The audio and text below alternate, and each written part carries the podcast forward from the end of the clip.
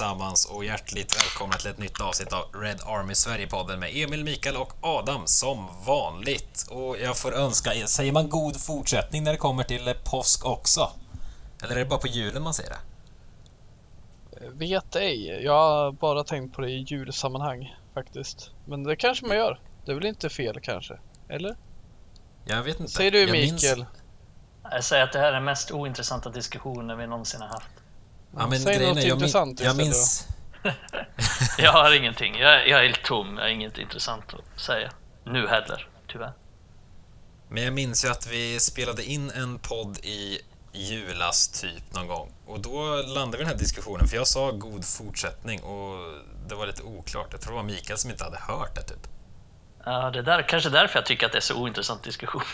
Han har ingen Ja, hyfs. Så kan det vara. Nej, men det är väl efter, påsk. eh, an- Har ni, har ni ja. fått några påskägg då? Nej, jag har mest gett påskägg. Nej. Nej. Nej. Ad, Har du garanterat eller? Det låter som du har fått Du har ju det. ett par ungar. Ja, för fan. De har Och, fått också påskäggsaura. Ja, det har de faktiskt. Det påskskägg till och påskägg. påskhare-aura. Jag tror du har fått ett påskägg Emil och du vill berätta om vad som var i. Eh, ja, jo, jag fick ett av eh, min pappa idag faktiskt. Vi var iväg hos min far, fas, vad heter det? Faster heter det. Eh, och, käkade lite. Då hade Avancerat liten- ord. Ja, men då, då hade man fått ett litet av eh, pappa vad jag och min sambo fick ihop med ett par trisslotter och ett par godisbitar i. Din faster i Linköping. Min faster i Linköping, jag har hela släkten i Linköping. Det är eh, lite halvtråkigt men samtidigt kul. Det är ändå Men vackert att vi båda har fastrar i Linköping. Påsken är ju någon också jävla... i samma område? Vad heter området Emil, där hon bor? Min faster. Jag har glömt. Din, fast, din faster bor i Tallboda. Här Så är det, Tallboda, ja. kommit fram till. Det här är ett otroligt eh, smalt diskussionsämne nu som inte många kan Ja, förstå. men ni kommer ju alltid in ni två på den här jävla diskussionen. Om Linköping. Ja. Adam Sveriges tråkigaste stad också. Nej, det är Västerås, Oh. det har vi redan bestämt. Just det, vi hade den diskussionen, var det off-air kanske? Jag kommer inte ihåg. Ja, Jo, det var det. Det var innan vi spelade, igång, spelade in förra avsnittet. Mm, mm, ja, så var det. Men, Nej, vi men Adam har ju berättat att han, Adam åker till Ikea i Linköping från Katrineholm. Det är liksom det är vad man gör. Eller Ikea i Västerås. Fy fan, Sveriges två tråkigaste städer.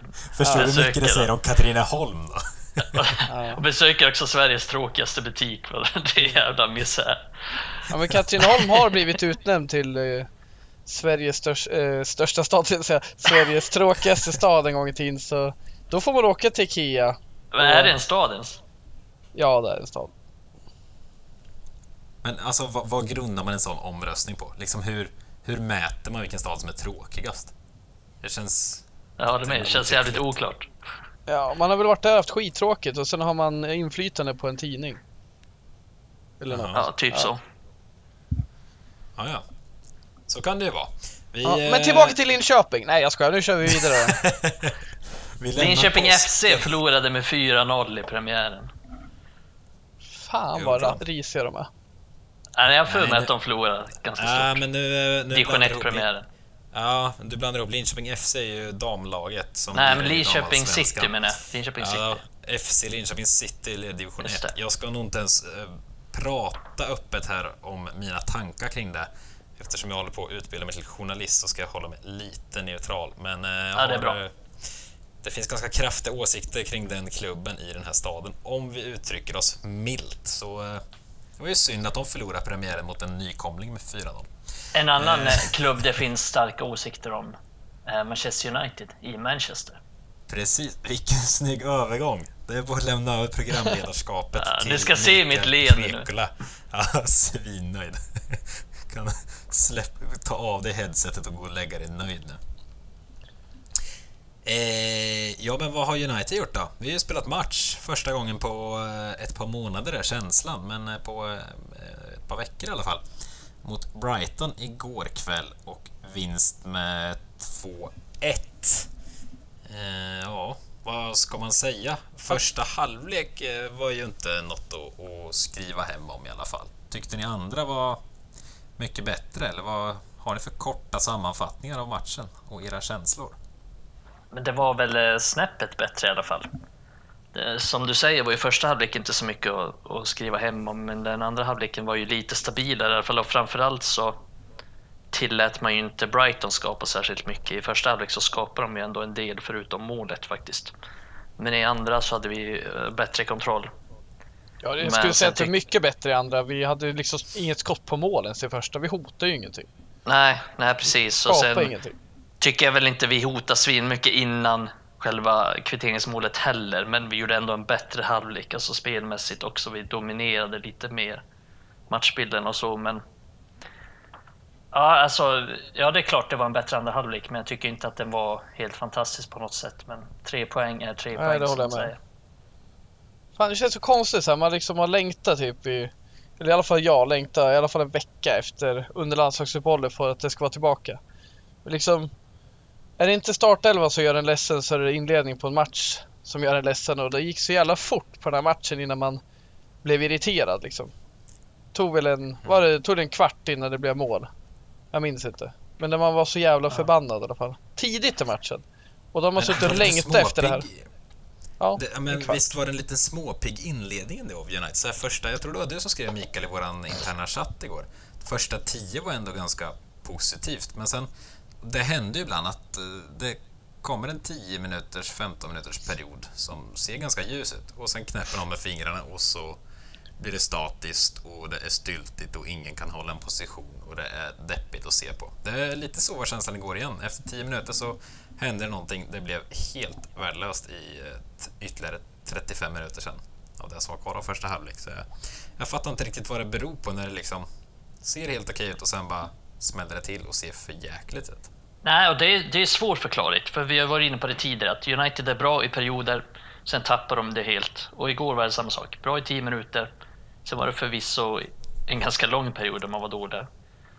Eh, rest, resterande del av halvleken, men sen var det bra, en bra period i andra halvleken också där.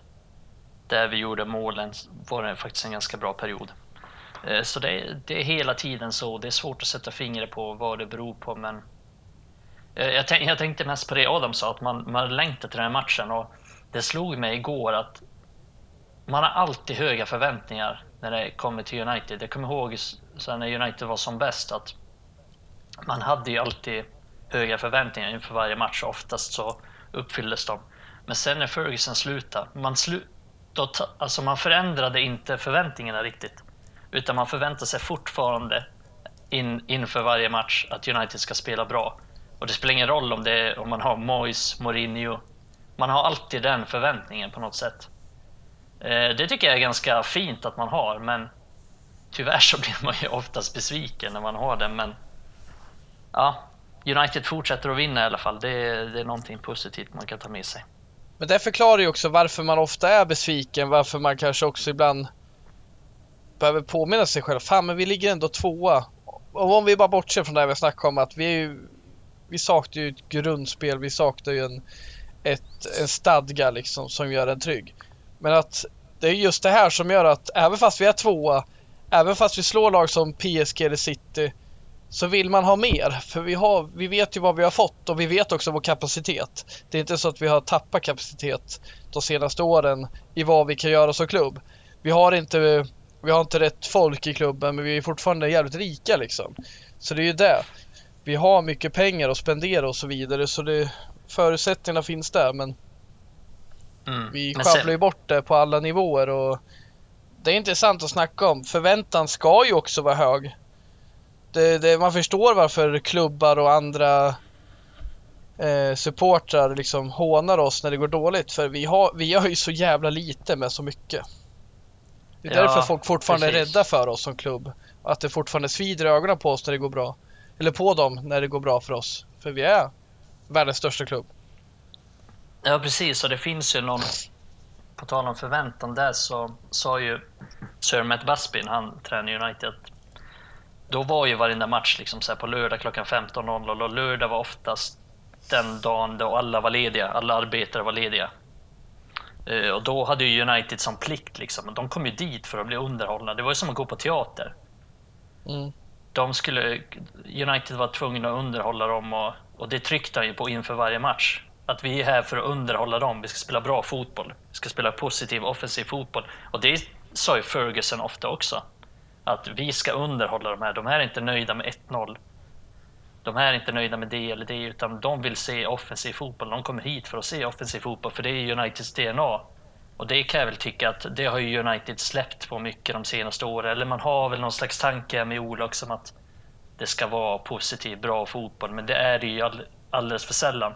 Och sen ska det sägas att det var det ju inte alltid med Alex Ferguson heller, sannerligen. Det ska gudarna veta. Och det tror jag, det tycker jag är lite av en myt, för det säger ju folk ofta att ja, men vi spelade alltid bra fotboll under Ferguson och det gjorde vi faktiskt inte alltid. Men vi spelade mycket bättre fotboll och mycket mer positiv fotboll än vi, än vi gör nu, för det är faktiskt ganska länge sedan United har spelat bra fotboll liksom under en längre period. Sen har det funnits kortare segment under Solskjaer faktiskt också, där vi spelade bra fotboll, men, men överlag har vi inte riktigt sett det. Det halvåret när han kom in. Jag håller, jag håller med om det, att, att det inte alltid var kalas och klang och jubel under Sir Alex heller. Men det kändes ändå som det fanns en tanke eh, alltid när de klev ut på planen. Ibland var det ödmjukt och man visste att oj, här kommer vi vara tillbaka tryckta och man levde med det och spela utifrån det. Eh, sen vissa matcher tänkte man att man skulle vara spelförande såklart och lyckades inte, men det är en annan historia. Men alltså förstår ni skillnaden? Det känns som det fanns en tanke att nu gör vi så här, nu gör vi så här, idag försöker vi spela, idag försöker vi göra så här. Mm. Det saknar jag ganska mycket nu, tyvärr. Eh, det är väl en Ja, den flexibiliteten har ju inte Solskär riktigt, men jag tyckte ändå mig se en eh, modig och en underhållande coach eh, första 20 matcherna eller 15 matcherna med Solskär innan han blev permanent och eh, sen när han gjorde sin första fönster och sin första hela säsong då blev han ju lite fegare både i uppställning och approach till matcher. Eh, tog det säkra före det osäkra och det, det är ju tråkigt för man vet ju vad han, vad han spelar med. Han spelade med ett ankare och två mittfältare framför. Han körde en mer offensiv fotboll mer, ännu mer flytande än den är idag. Jag tycker den kan vara väldigt statisk idag. Så mm. Det, det, gör ju mig lite besviken på Solskär för jag vet ju vad han har kunnat gjort. Men samtidigt han kanske inte har kunnat haft förmågan att hålla vid en så underhållande fotboll. Det kanske hade svikit honom för säg vad man vill om Solskär så har han ändå fått med sig en del resultat liksom. Sen har man ju inte varit nöjd med vart det har nått. Alltså når vi tillräckligt långt med de här resultaten? Jag tror ju inte det. Men samtidigt, jag tror inte han hade gjort lika bra ifrån sig med en offensiv fotboll. Men det grundar sig på att eh, jag inte tror på han helt och hållet som coach. Jag tror inte han hade förmågan att klara en så offensiv fotboll. Däremot, det är lite lättare att backa hem lag och kontra när det är så. Det är därför jag trodde att han skulle köra en, off eller en defensiv fotboll mot Brighton. För det är där vi är bäst på. Det är där vi mm. är, är kanske effektivast på. Men det krävs ju mindre av en tränare av, av att, att, spela på det sättet. Det är ju det svåraste som finns, det är att spela liksom offensivt och ha all, allt bollinnehav och skapa chanser på löpande band. Det är ju det svåraste som finns i fotboll. Så jag förstår ju att han jobbar på det sättet eftersom det är, det är lite enklare att få resultat. Det är lite enklare. Och sen passar det ju, det, det har vi varit inne på också, att det passar ju den här truppen ganska bra att spela på omställningar. Såklart. Men det är inte mm. den liksom, vi vinner inga ligatitlar på det spelet vi har. Det är jag tämligen, tämligen säker på. Eh, så det är klart, han måste, han måste utveckla sitt spel och, och det är hans liksom, största utmaning just nu för att han har ju fått med sig ganska bra resultat och han får ut ganska mycket ändå, alltså sett till spelet resultatmässigt. Så det, men det är det, han måste utveckla spelet mer för man vinner inga ligor på, på att liksom vara så passiva i matcher som United ofta är. Men det, det, i början tänker jag innan han blev permanent, för det var ju rätt, eh, alltså det var lite klang och jubel då. Jag kommer ihåg när Rio Ferdinand satt i studion och skrek eh, United is back. skrek där. Ja, men det var ju lite så man kände. Give him a contract! Exakt. Ja, men nu jävla kommer vi, kände man ju verkligen. Men eh, jag tänker, som du var inne på Adam där, att det är en tydlig skillnad mot sen när han blev permanent. Men han hade inte så mycket att förlora då när han kom in. Som, han var ju verkligen tillfällig. Hade det gått åt skogen så hade han liksom fått eh, knata tillbaka till eh, Norge och liksom eh, fortsätta där han var i tränarkarriären. Så Alltså, det är en ganska stor skillnad tänker jag. Sen liksom fick han ta över på permanent basis, han hade sitt drömjobb och liksom skulle jobba långsiktigt och då, då hade han lyckats få det här jobbet och ett långt kontrakt. Då, alltså, det hade varit en större smäll för honom. Pressen var inte där på samma sätt. Ja, han, hade något, han hade något att förlora, du har helt rätt i det. Och se- sen är det lite intressant, det ni var inne på tidigare också tycker jag, det här med eh, underhållning kontra resultat. Eh, Vad står ni där? Håller ni med Matt Busby som du var inne på där Mikael, liksom att eh, det ska vara underhållning eller är resultat underhållning nog för er? Alltså hur, hur står ni i den frågan? Ja, men alltså, om, vi ska ju vara helt ärliga. Vi håller ju inte på United. Nu tror jag att jag talar för de flesta av oss och för de flesta som lyssnar på podden. Vi håller inte på United för att vi föddes i Manchester eller liksom tvingades att hålla på laget. Utan vi håller ju på United för att vi fastnade för någonting under vår uppväxt med United. Och oftast det man fastnar för det är någon, kanske en karismatisk spelare eller att laget spelar liksom väldigt bra fotboll. Så att Ja, det, det är viktigt. United ska spela bra fotboll och United ska, det är samma, lite, lite samma med, med egna produkter också. Att United ska satsa på många egna produkter och, och flytta upp egna produkter och ge chansen till egna produkter och spela bra fotboll. Det är en del av den här klubbens DNA, det är en del av den här klubbens kultur. Så det är, det är väldigt viktigt. Sen är det ju så att när, om det kommer bra resultat, om säg att United vinner en trippel, då är det ju ingen som kommer klaga på att Ja, men de spelade inte särskilt bra fotboll. Det, Real Madrid är väl enda klubben som kanske skulle kunna göra det. Eh, så United kommer inte klaga på det och jag kommer inte heller klaga på det. Men som det är nu, liksom, det är inte så att United vinner tripplar, utan United vinner ju ingenting. United är på väg att liksom, göra gå titellösa ännu en säsong. Eh, så jag tycker det, det är väldigt viktigt i nuläget att United spelar bra fotboll. Och sen är det ju viktigt också för att vi ska se en framtid med det här spelet. Det är ju, de bästa lagen spelar ju, nu ska jag inte säga att nu är det objektivt så här med fantastisk fotboll, men de bästa lagen spelar ju en, en fotboll som, som grundar sig i stort bollinnehav, gör många mål, skapar många målchanser. Det är så man vinner saker. Det, En positiv fotboll. Ja, men det är en minoritet som liksom, okej, man kan vinna en Champions League-titel genom att backa hem och spela väldigt defensivt, men det, det är väldigt sällan man vinner ligatitlar på att spela defensivt. Utan de lagen som vinner ligatitlar, det är de som har bäst offensiv och som spelar mest offensivt och spelar oftast en mest sevärd fotboll. Men jag, jag tycker man kan dra en ganska bra parallell till svenska landslaget här. Alltså, när de gick jättebra i, i VM 2018, det, det var ingen kanonrolig fotboll vi spelade då. Alltså, det var ju brunka-fotboll. Men det var ett världsmästerskap. Vi ville ha resultat under en kort turnering. Lös bara resultaten. Alltså, man skiter ju fullständigt i hur det ser ut då. Eh, däremot Ja, man det hade ju inga förväntningar League- heller. Man är ju inte Nej, van det- vid att Sverige går till den... Ja, det, också, det handlar ju också om att det vi också. håller på Sverige. Ja, och det, ja, det, det tänker... är samma, det är en skillnad med Sverige och Manchester United. Vi, är Sverige, vi är ett litet fotbollsland, vi har inga förväntningar.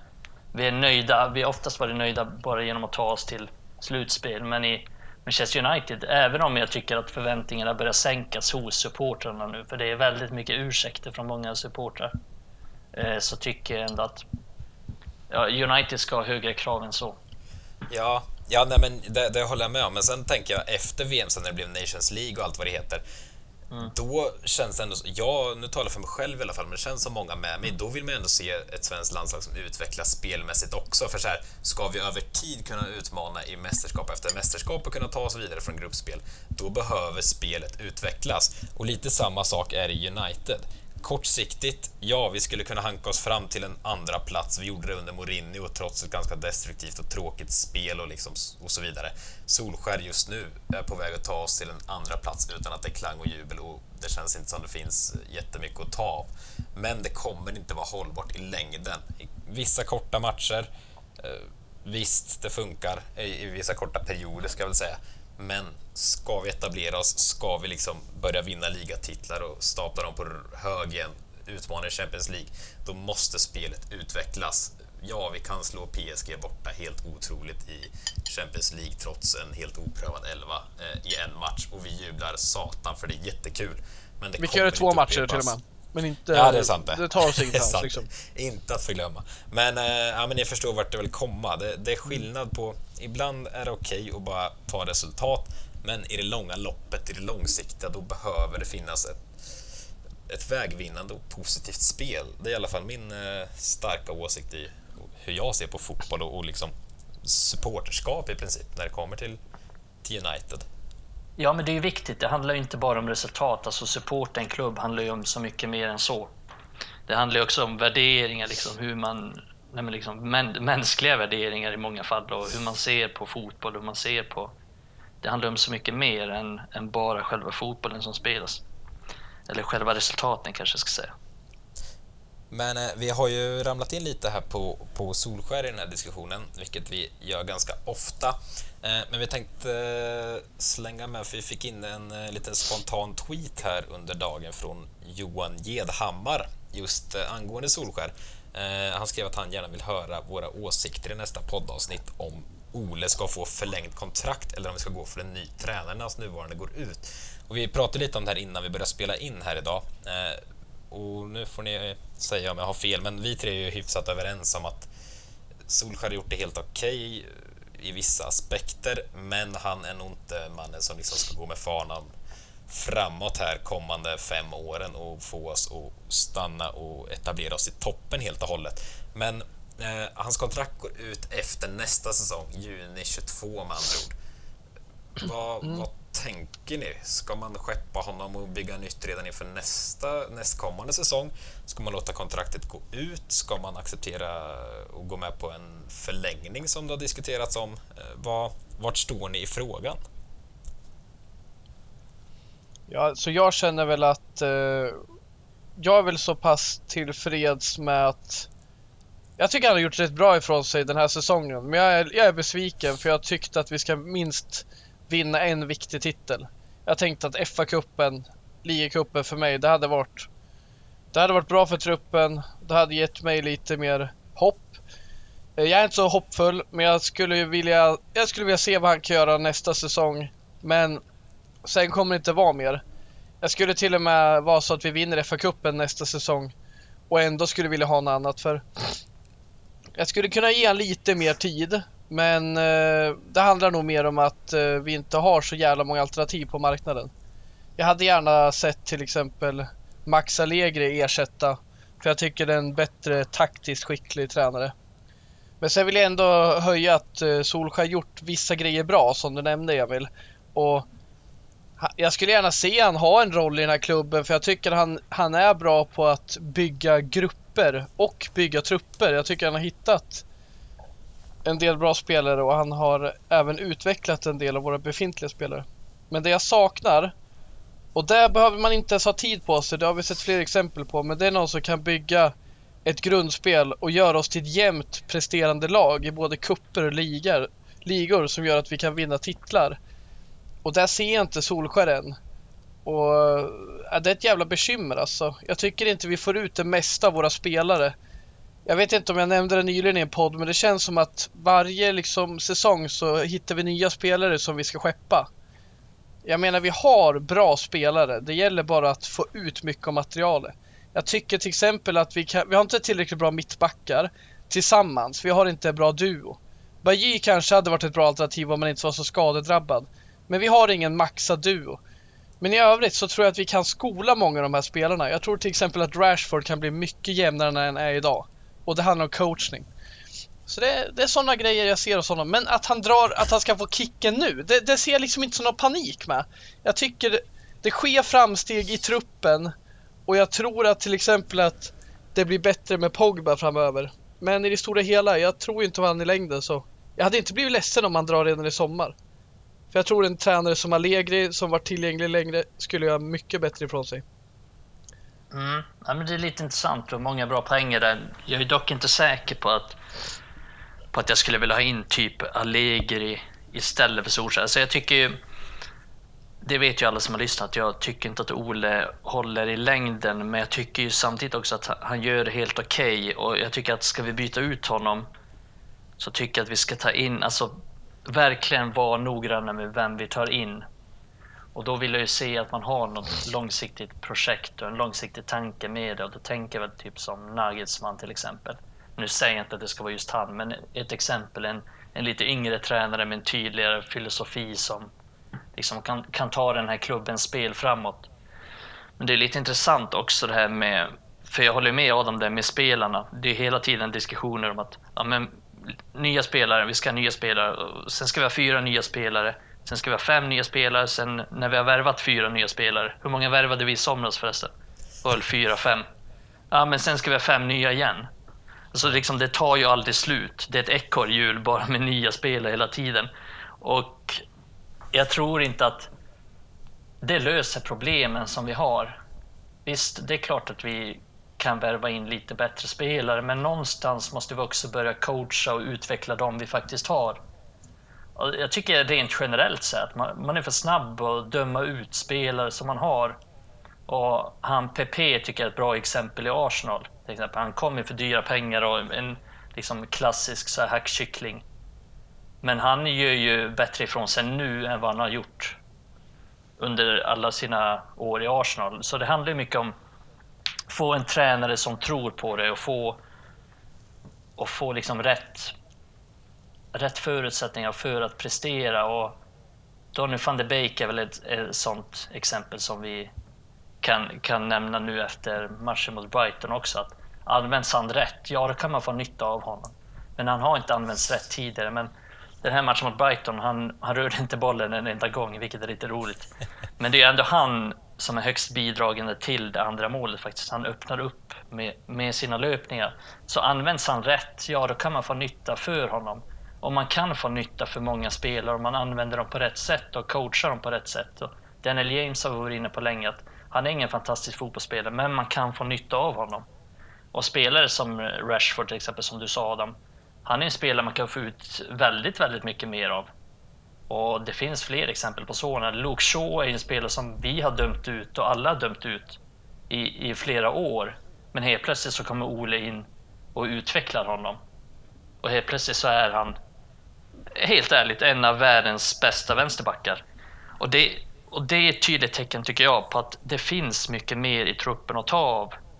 Men då måste coachningen sitta och Ole, han gör bra många saker men, men där har vi väl inte riktigt sett en stor utveckling i, i själva spelet för att där finns det mycket, mycket mer att ta av tycker jag. Och, ja, Ole, han får gärna vara kvar ett år till. Det, det, köper jag, även om jag precis som Adam, jag skulle inte gråta om han fick sparken. Absolut inte. Eller jag skulle inte gråta heller om han, han inte blev erbjuden nytt kontrakt. Men jag blir faktiskt lite orolig. Säg att klubben ger honom ett nytt treårskontrakt och liksom dubblar hans lön.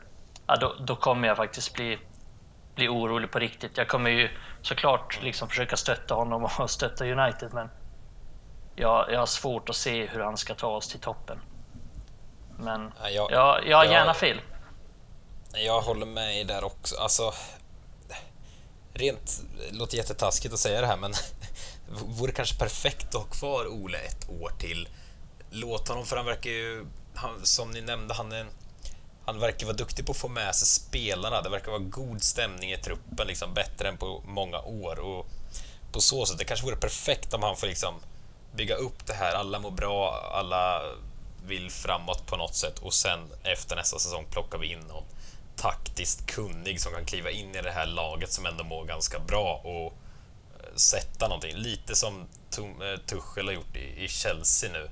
Alltså, han, han hade en trupp liksom som är riktigt bra. Man ser ju han går in och alltså de nu säger jag det här efter att de har åkt på dyngstryk mot West Bromwich, men ändå. Eh, det har ju flugit där sedan han kom in. Och jag vill absolut inte att vi plockar Solskär bara för att plocka bort honom. Utan ska vi plocka bort honom, precis som ni säger, då ska det vara för att det finns en tränare tillgänglig som är perfekt lämpad för uppgiften. Jag ville bli av med Solskär när Pochettino fanns på marknaden för jag tror han hade gjort det perfekt i United. Eh, som ett exempel. Eh, han ska inte bort bara för att han ska bort, men förlänger vi med honom flera år och höjer lönen då kan det uppstå en ny situation som med Mojs till exempel som fick sparka när han hade 47 år kvar på kontraktet och vi fortfarande betalar pengar till ungefär. Det, det, vi kan inte göra om det misstaget igen. Vi har gjort det med många spelare som fått monsterkontrakt och så vidare.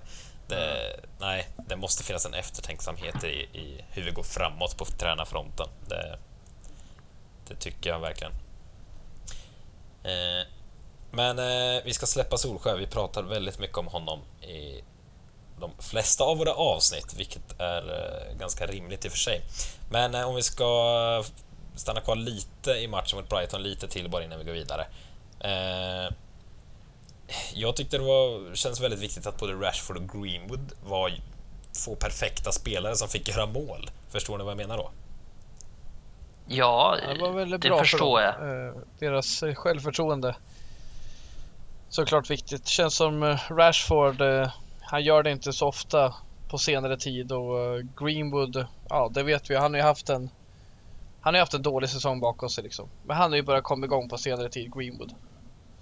Och gör det Mm. bra varje match utöver målen liksom. Jag tycker han, han är rörlig, han är delaktig i spelet.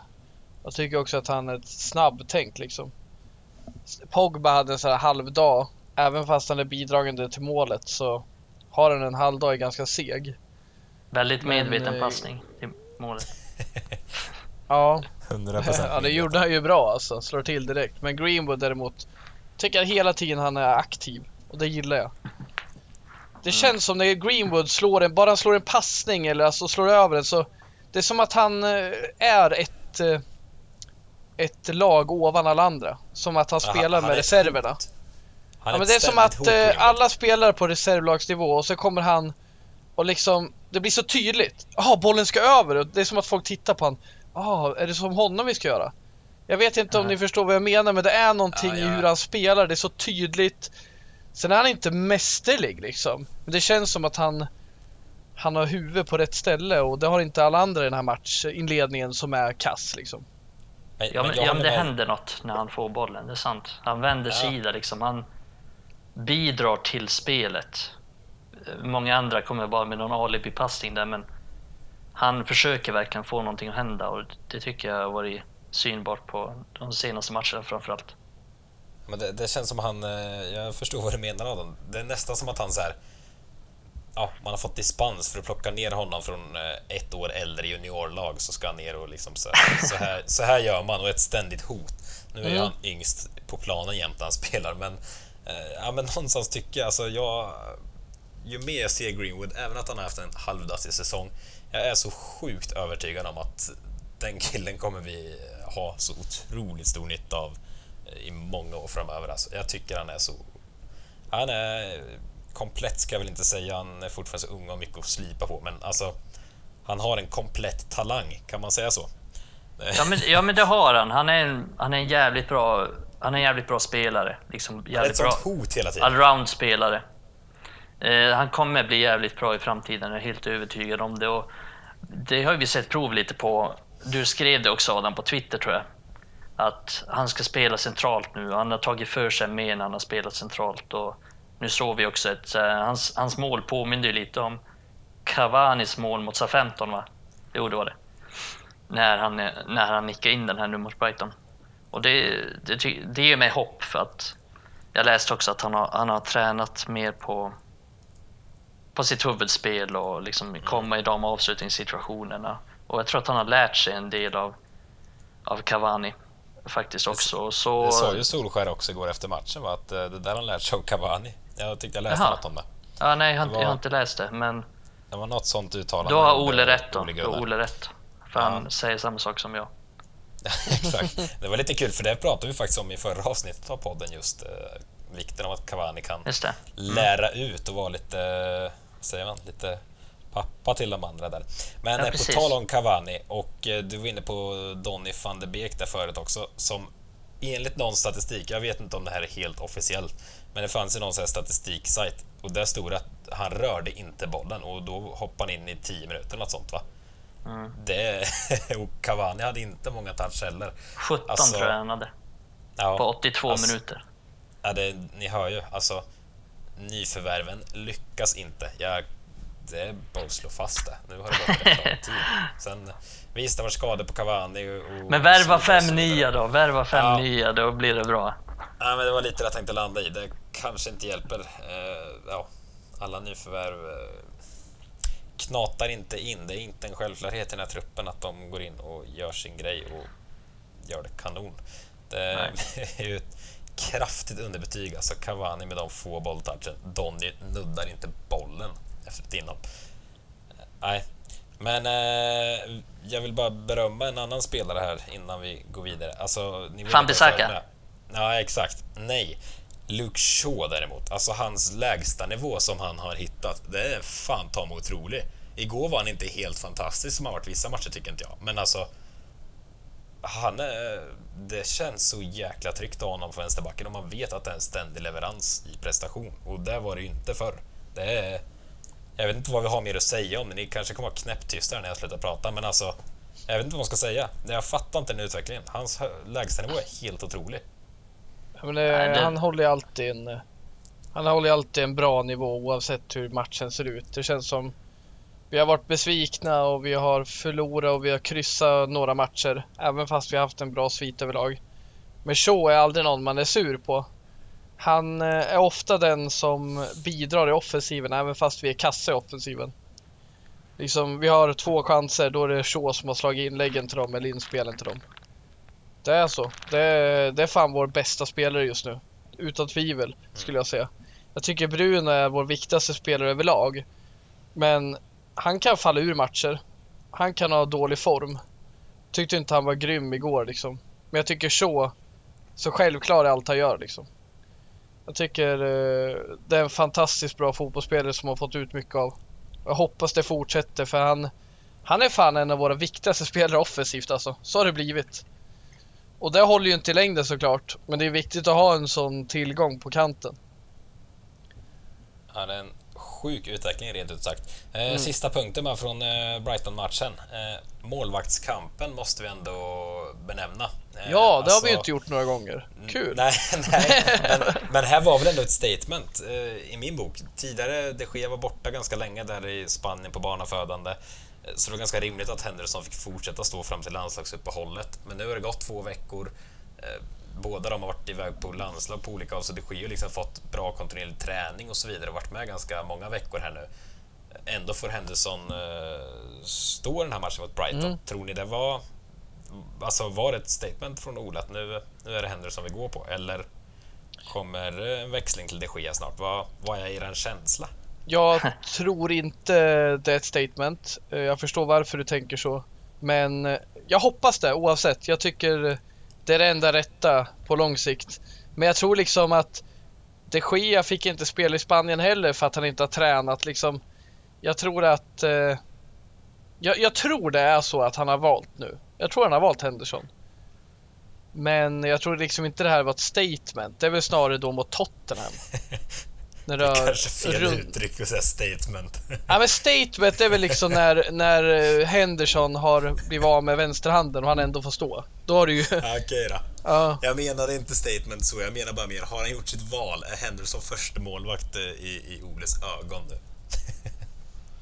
Och där är svaret vad svårt. Nej, jag vet. Ja, kanske. Jag hoppas det. Men jag, jag, jag har svårt att tro Ole så här som har slickat röv på de Gea i alla år. Det liksom Såg varit en av hans viktigaste uppgifter när han kom. Det var att få igång de Gea så att han blir bra igen. För han hade ingen bra period i slutet med Mourinho. Har ni, såg ni vad Manche- Manchester Evening News skrev? Att eh, han hade tjurat ihop efter Everton i höstas. Eller inför Everton. Nej, det var inför matchen mot Chelsea i slutet av februari. Så skulle... Ola hade sagt att Dean Henderson skulle starta den här matchen, men de Gea blev så jävla extremt förbannad. Så Solskär eh, ändrade sitt beslut och tog in de Gea ändå. Nej. Sen vet Starkt. man inte om det stämmer eller inte, men det, det går... Det, det stämmer säkert inte, men det går ändå lite i linje med hur man ser på Ole. Du menar det här med att spelarna kanske lite bestämmer? Ja, att de Hur har och ganska när mycket och att säga var. till om. Ja, att han kanske... Han tycker det är lite jobbigt att ta sådana beslut och sen vet jag ju också, jag är medveten om att han har tagit svåra beslut innan. Men tyckte det var lite kul och vem vet om det stämmer. Men angående de Gea och Henderson så, ja, vi får väl se lite. Jag tror inte det går att dra för allt för stora växlar av det här. Och sen, det är ju Granada nu på torsdag som vi kommer komma in på lite om en stund. Men, och då tänker jag väl att det är väl en klassiken, liksom, spanskt lag, då spelar de Gea mot dem.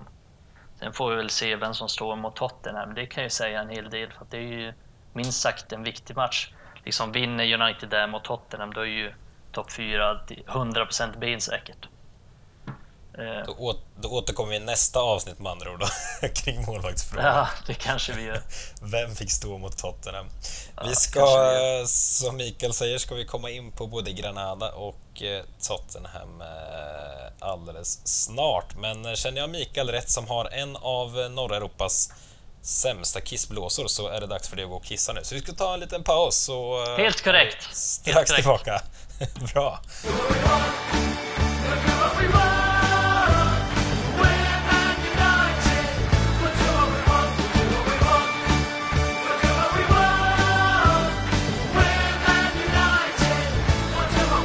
Men det är lite kul att du snackar om min eh, blåsa faktiskt. Jag brukar ju, jag vet inte om du vet om det, men eller ni kanske har märkt det. Jag brukar ju dra ibland när jag märker att Emil håller på att avsluta. Med extremt jävla pissnödig så jag måste, så jag måste dra. Men du är så jävla långrandig. Ja, så då bara, äh, nu det- drar jag. Jag får inte tid att vänta på att du avslutar det här. Hoppas att du inte ställer någon fråga till mig. Det var rätt kul om du ställer en fråga till mig på slutet och så har jag dragit från podden redan. Lite nära till en tur att, påkissning. eh, Vad sa du? Du är lite nära till en påkissning. Har du? Ja, det- Emil avsluta det för fan. Ja, men jag har väl stått upp någon gång bara för helvete Emil. Det är tur att jag långrandig. driver den här, eh, det är tur att jag driver den här podden med två stycken som är ganska kortrandiga. Och jag tycker Emil att du har för korta sortier. Jag tycker du ska dra ut på dem lite mer. Ja, summera som tillbaka. fan. Det beror alltid på så här sinnesstämning om det är för långt eller för kort. Ja, frågan är om vi ska publicera bilden, screenshoten jag har från det avsnittet för några veckor sedan när jag satt tyst i 13 minuter utan att kunna komma in i eran diskussion. Nej, det var tidigare. Men eh, Mikaels blåsa är ett hett diskussionsämne bland oss kan jag säga, för det är eh, fan Ja, den är lite oroväckande. oroväckande skulle jag också säga. Det är något som behöver kollas upp. Eh, Adam är mer benägen att kolla upp saker och gärna sätta Ja, sig för på huk framför en läkare naken. Men det är något Mikael skulle behöva. Ja, jag skulle också behöva sitta på huk. Framför en Kran, ett kranbyte. Fan vad Ja. äckligt. Är det Mikael är ju hypokondriker som Jag mig så han tycker det är jobbigt. Ja. Vi måste gå vidare nu. Ja, Vi går vidare Ja. i livet. Ni går vidare men jag stannar kvar i mina mörka tankar. ja. Vi får se om eh, det går att kissa som någon en gång här under, under andra halvlek. Men eh, det kommer ju fler matcher här för United som vi är inne på här fan, nyss. nice. Eh, torsdag har vi Granada borta i kvartsfinalen. Fy fan! Eh. Så jävla mycket jag ser fram emot att börja streama på Discovery Plus. Det är så jävla bra känsla. Vilket jävla kundvärde de skapar för oss som skönt. tittar. De har ju ingen reklam heller i halvtid. Det är ju bara studiosnack rakt igenom. det fan... Ja, det är inte helt- lite. Det är helt otroligt. Det brukar vara snack i sammanlagt en och en halv minut tror jag. Det är någon form av rekord som slås varje gång. Men det måste ju vara världens sämsta streamingtjänst i världen. Discovery Plus, Dplay, allt skit som de har släpat efter sig. Men man är ju bortskämd där med Viaplay, det är man ju. Det är ju sällan strul. För mig i alla fall. Jag tycker Discovery och det där skiten, det är bara skit. Så det bästa vore ju om United skit. höll sig i Champions League. Så man slapp det. I och för sig, nu går ju Champions League bort från Viaplay så nu är det något annat elände man får dras med. Eländes Mikael ska kliva in igen och säga att vi är inte sponsrade av Viaplay.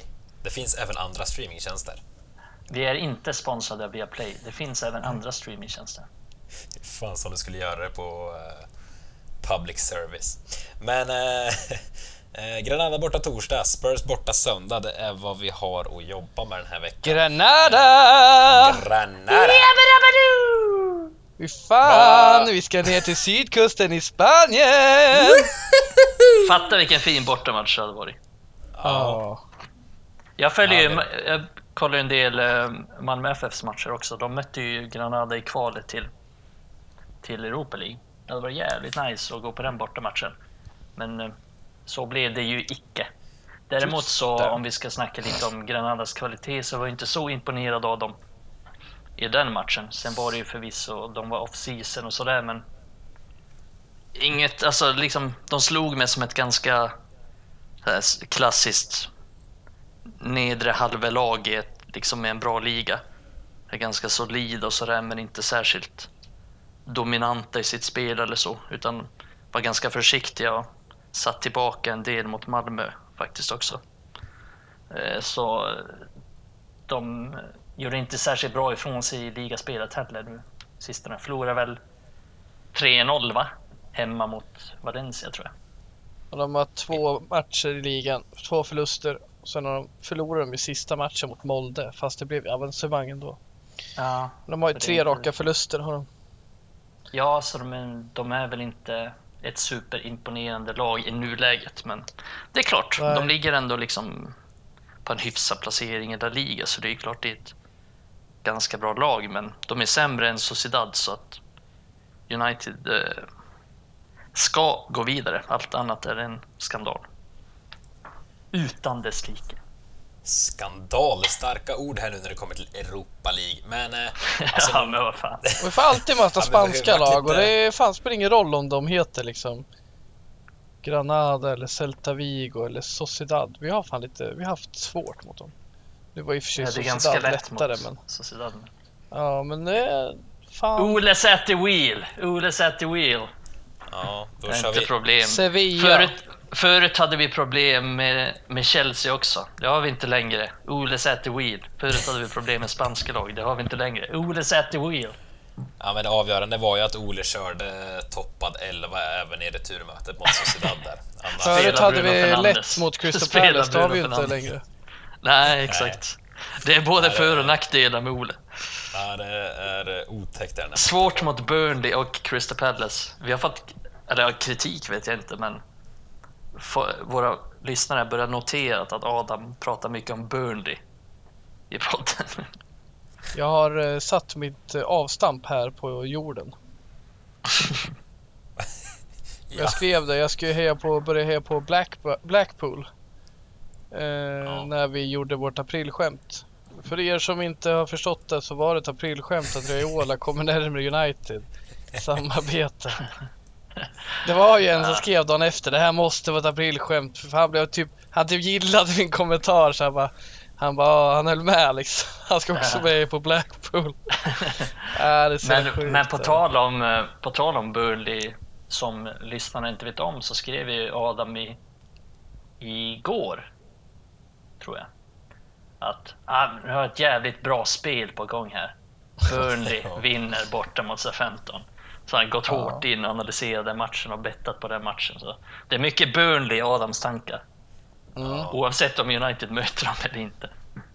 Och så kommer han och spottar ur sig en jävla spelrek dagen efter jag har varit ett bortdömt varmål ifrån att få 13 rätt. Det, nej, det tog hårt på mig. Och så förlorar Burnley på det med. Nej, det är tuffa tider nu. Men eh, hur fan hamnar vi på Burnley? Är det Granada är Vi, vi brukar, på något sätt? ja, vi eller? brukar hamna där. Men de är Spaniens kanske... Burnley. Spaniens Burnley. Med Soldado på topp och Jorge Molina. Ah, fy fan, vi ska ju inte ha något problem, men det har vi ju. Det har vi ju alltid Soldado är ju gammal som gatan nu också. På Det är tal om Men Spurs. Jorge Molina är ännu äldre. Jävla veteraner de har på topp. 34-årige Soldado och 37-årige Molina. Fy fan vilka Men jävla Soldado är väl född 85, har jag för mig. Säger mitt minne. Då borde han vara 35 eller 36. Ja okej. Men. Ja, jag, jag läste 34 men jag kan ju ha- vara blind. Så är det ju. Jag, jag vara. sitter tyst ska jag säga. Jag har inte läst in mig på åldern på Granadas forwards. Det ska Ja, det har inte jag heller gjort, men jag kan sånt här. Fråga mig inte varför. Du har rätt, Ja. det är 35. Nej, men han är 85 ja. Och Molina han var kunskap att sitta. 38.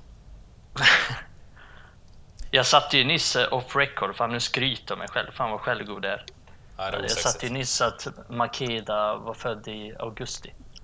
Det är sånt vi borde prata om i den här podden. Makeda och hans födelsedag. Ja, Kommer exakt. ni ihåg när Pereira var Makedas utlånad till. Granada? Ja. Han fick, ja, ja, han fick dem nerflyttade. Han och Tony Adams tog varandra i hand och skickade ner dem i Segunda. Det var typ för fem säsonger sedan eller någonting. Mm. Herregud. Mm. Ja, Pereira var ju i Granada en säsong. Var Valencia också va? Ja, Valencia minns jag. Valencia. Var det? Valencia. Måste, det måste läspas när man pratar om spanska lag. Valencia. Valencia. Sevilla. Jag tänker på Men, men. Solsidan. Valencia. Mexico. Nej, nej. Vi har, vi har inget att säga om Granada, det är därför Nej, vi måste är det. Är därför Jo, jag har massa att säga. Jag, jag, jag ska bara börja nu. Exakt. Och vad tycker du om deras spelstil? Nej, den frågan ska inte sätta dig på pottkanten. Men eh, en eh, liten halvseriös fråga. Nu är vi, vi har ju varit lite tudelade inför Europa League, hur vi ska tackla det. Men alltså nu när vi är framme i kvartsfinal och vi har bara ligan utöver och ligan känns ju ändå hyfsat stabil just nu för en topp 4-plats. Alltså, i det här skedet är det bara att gå all in för att eh, vinna va? Ja. Spelar roll. Ja. Va? ja, eller spelar ingen roll? ja, vi ska gå all in för att vinna den. Vi har inget... Du menar det att vi ska säger- inte, Emil, du menar att vi ska inte vila och spelare liksom? Vi kör på. nu. Exakt, exakt. Det har Ja, vi spelar roll. Vi kan köra ett bra lag, vi kan köra ungdomar. För mig, det gör lika... Nej, jag kör fan hellre gäng, hälften ungdomar och hälften A-lagsspelare och Du gillar satsa lite på verkligen inte- framtiden. Du gillar verkligen Men vad inte fan, Europa det gör mig ingenting om vi vinner Europa League. Kommer inte minnas det någon gång. Däremot kommer jag minnas matcher där några ungdomsspelare får komma in och ta del av lite seniorfotboll liksom. Det ger mig någonting. Men sen förstår jag i sak, vi, vi behöver ju inte tänka till särskilt mycket. Eh, I princip är vi klara i topp 4, det tror jag. Och eh, Europa League är det som är kvar då. Det är liksom fem matcher max då i Europa League. Det klarar vi av, tror jag. Men jag säger hellre att vi som sagt kör fem ungdomar och fem seniorspelare plus målvakt. Och eh, satsa på framtiden. Det ger mig ingenting om vi vinner Europa League, men jag tror faktiskt i och för sig det gör mycket för laget och det är ju bra för mig i förlängningen. Solskär är viktigt för, jag tror det är viktigt för vissa spelare, men spelar roll säger jag bara. Ja. Nej men alltså vi har du inte... bottnade i det där resonemanget. Ja, men det är Nej, viktigt, men- det ska inte tas för Jag tror Solskär, för han är det skitviktigt. Ja, det och tror han har snackat om det två, vid två presskonferenser har han nämnt den här eh, tiden då Vidic och Evra vann eh, sin första titel, ligacupen. Jag tror det var 2006. Men det är allt han refererar till. Det är liksom så här gamla tider, hur det var på Fergus tid och hur Fergie kände och tyckte om saker. Fan lite Han tar ju mycket inspiration Jo, därifrån. men man förstår ju det, för han själv stod ju där med Evra och Vidic och såg deras ögon när de höll där i ligacupen liksom, titeln. Så jag, jag förstår varför han drar den parallellen. Ja, och det vad ska man säga, det är klart det är viktigt. Det är alltså det viktigare än att inte vinna liksom. Och, och nu tycker jag att jag tycker att ligan är så pass säker. Det, det är ingen lag som kommer komma kommer förbi United. Alltså det är inte tillräckligt många lag som kommer komma förbi United. Snackar vi så här, Chelsea, Tottenham, Leicester, Liverpool. Alla de kommer inte komma förbi United. Så ligan är säker. Vi är för långt fram. Och vi kommer inte rasa igenom totalt, även om vi satsar mer på, på Europa League. Men sen tycker jag också... det Jag är genuint orolig för Rashfords hälsa. Han ska inte spela den här matchen. Liksom. Han, fan, ja, han skulle ju startat om han liksom, har brutit ett ben. Det, är- det är på den nivån alltså. Han haltar ju varje match och nu haltar han ut senast också. Och även om han fått vila lite nu under landslagsuppehållet tycker jag det är tydligt. Han är inte fit. Alltså, liksom. Han ska behöva ett längre uppehåll. Och det kommer han tyvärr inte få nu. Han kommer inte få det i sommar heller. Men jag, jag tycker han, han ska vila den här matchen. Och sen är det ju lite problematiskt för Martial är skadad och missar matchen.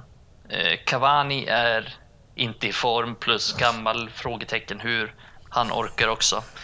Så det ser inte så jävla ljust ut framåt. Jag, jag ser gärna Ahmad i den här matchen faktiskt. Och, det kommer vi inte få se.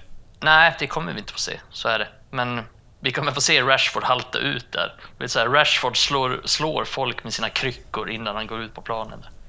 Nej, men vi kan väl inte få se Rashford ändå eller? Alltså det så... Han, det, vad fan, det känns det fel att han får ramla. Kan han, stå på ben, kan han stå på benen så, så står han på Ja. benen på Granadas hemmaplan.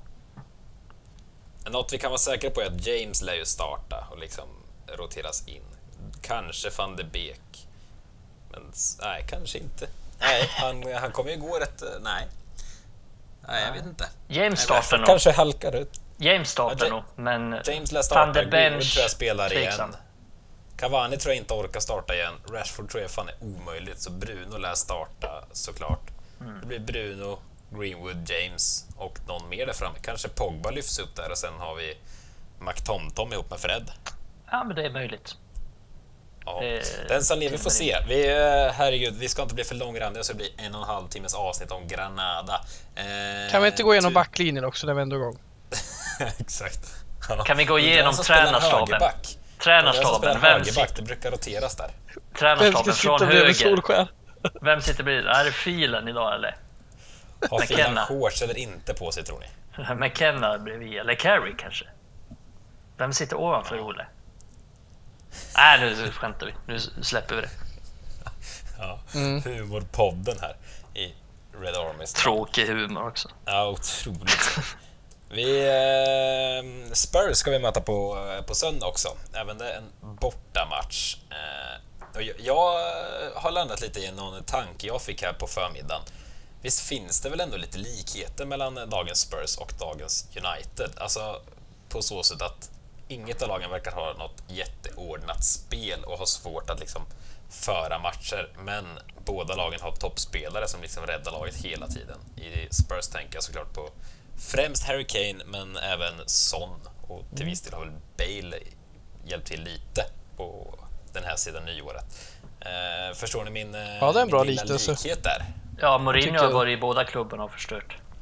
Ja, lite det. Ja, det, de är ju ännu svårare än oss att bryta ner försvar.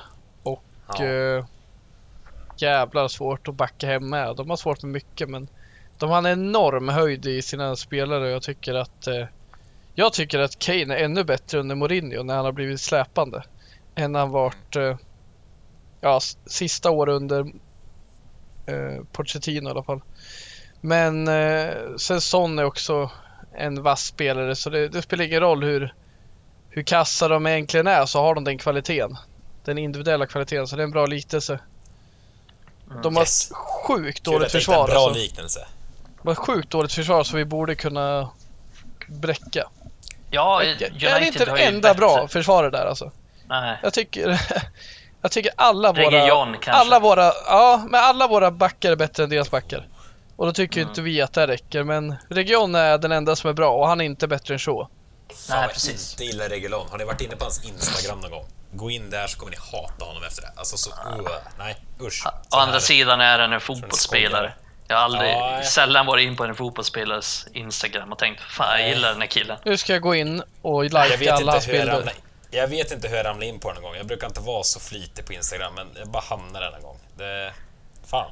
Nej men de, de har inte så bra, jag tycker inte det, jag är inte så imponerad av deras lag överhuvudtaget. Visst, Kane och Son är bra men men jag tycker inte varken deras mittfält eller försvar är särskilt bra. Sen, eh, nej, de har ju stora problem överlag. Alltså de har stora problem att, att vinna matcher överhuvudtaget.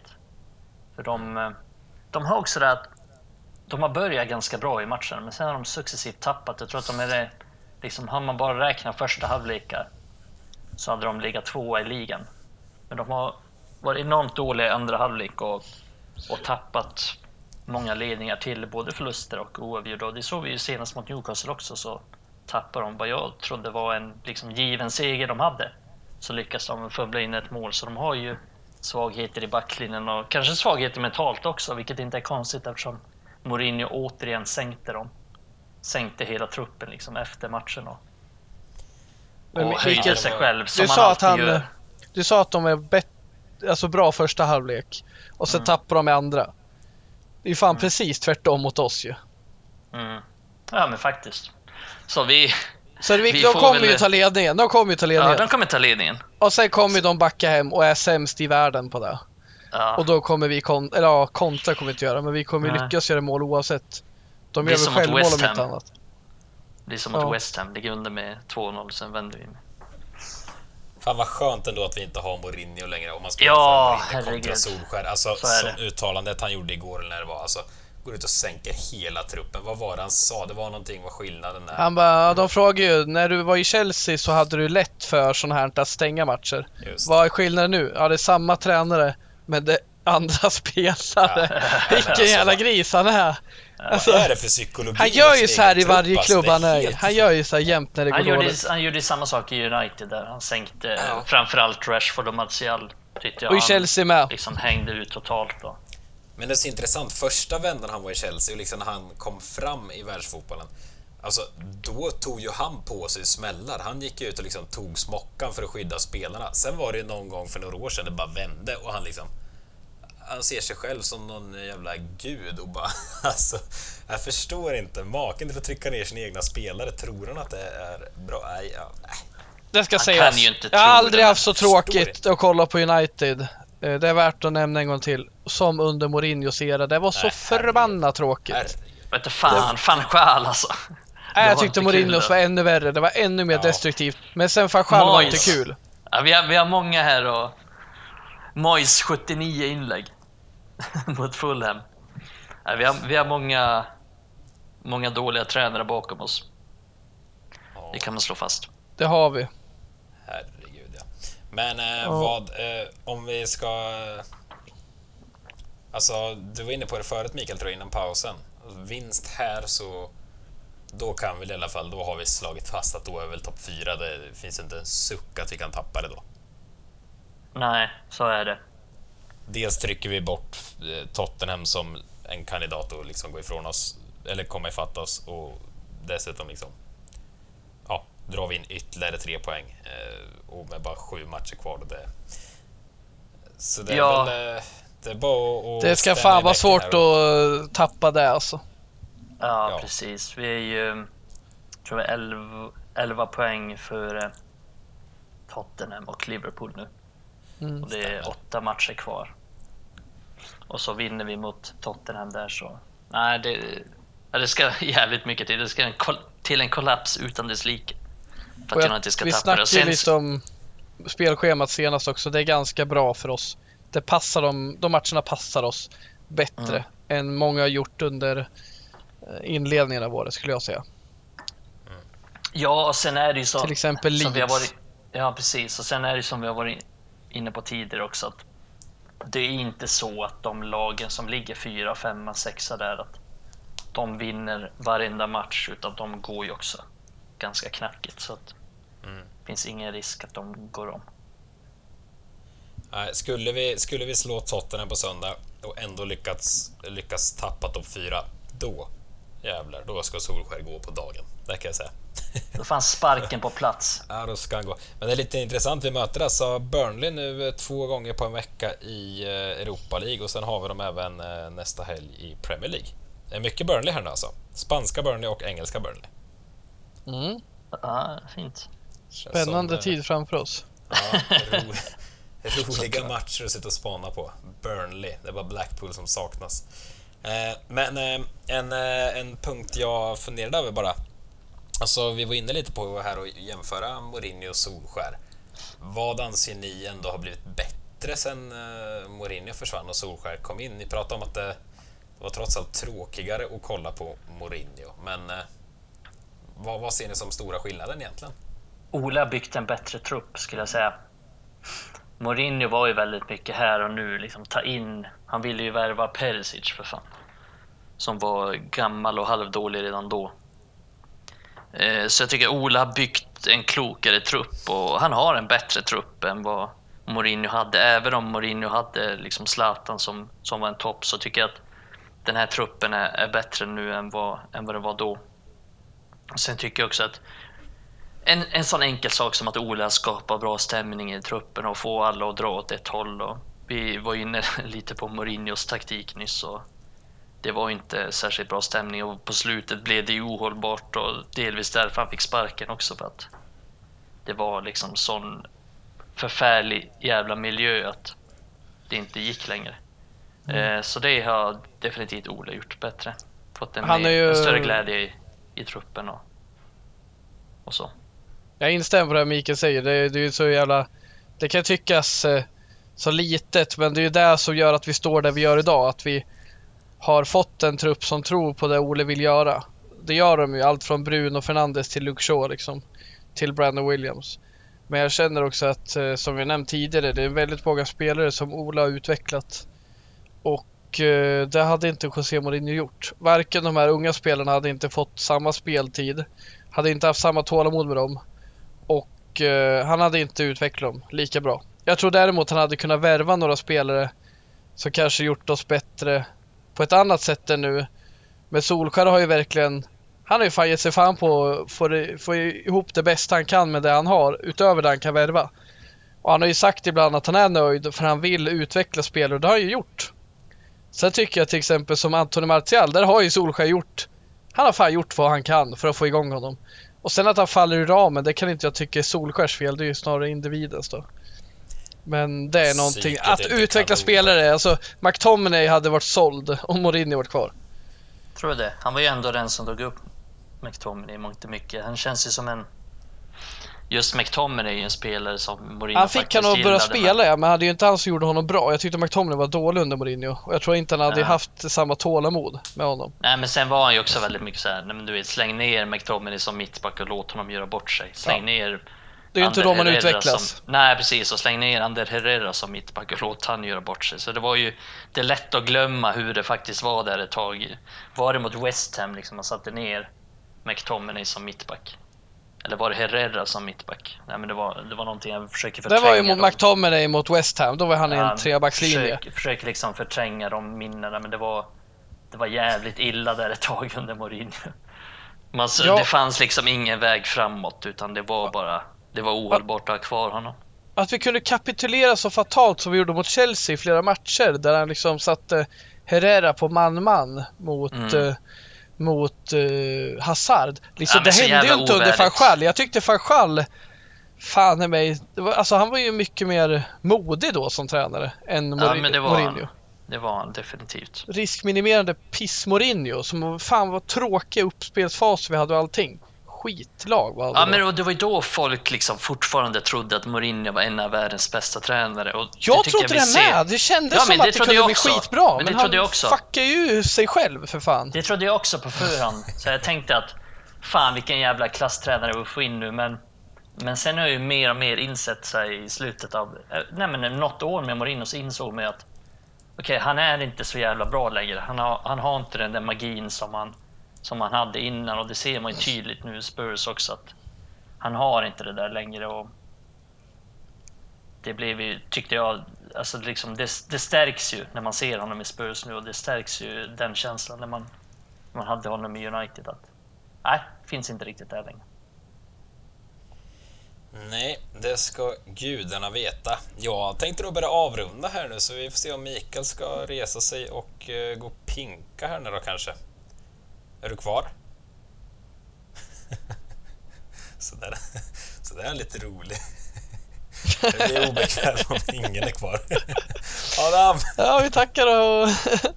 Ja, exakt. Ja, Mikael tror ofta att han är en eh, väldigt, väldigt rolig kille. Han eh, hävdar att han är roligast i Red Army Sverige-gänget, men eh, jag håller inte med för han sitter och lyssnar på det här nu, så, så rolig är du inte. Din jävel. Eh, eh, skitsamma, vi eh, blickar fram mot eh, Granada torsdag, Spurs söndag och sen kommer ni höra våra ljuva stämmor nästa vecka igen. Eh, återigen tack för att ni lyssnat och sen ska vi väl... Ja, men avsluta nu för helvete! vi ska faktiskt lyfta fram en gång till. Det brukar du eh, uppskatta Mikael, att eh, Johan Gedhammar där som hörde av sig spontant till oss på Twitter med någonting han ville eh, att vi skulle lyfta i podden. Det tycker vi är skitkul rent ut sagt och eh, det får ni jättegärna fortsätta med. Eh, vi gillar att få feedback så vi kan utveckla den här podden tillsammans så det blir så kul som möjligt. Nu ska jag avsluta för Mikael behöver kissa. Eh, ha det gott, hej! We'll never die.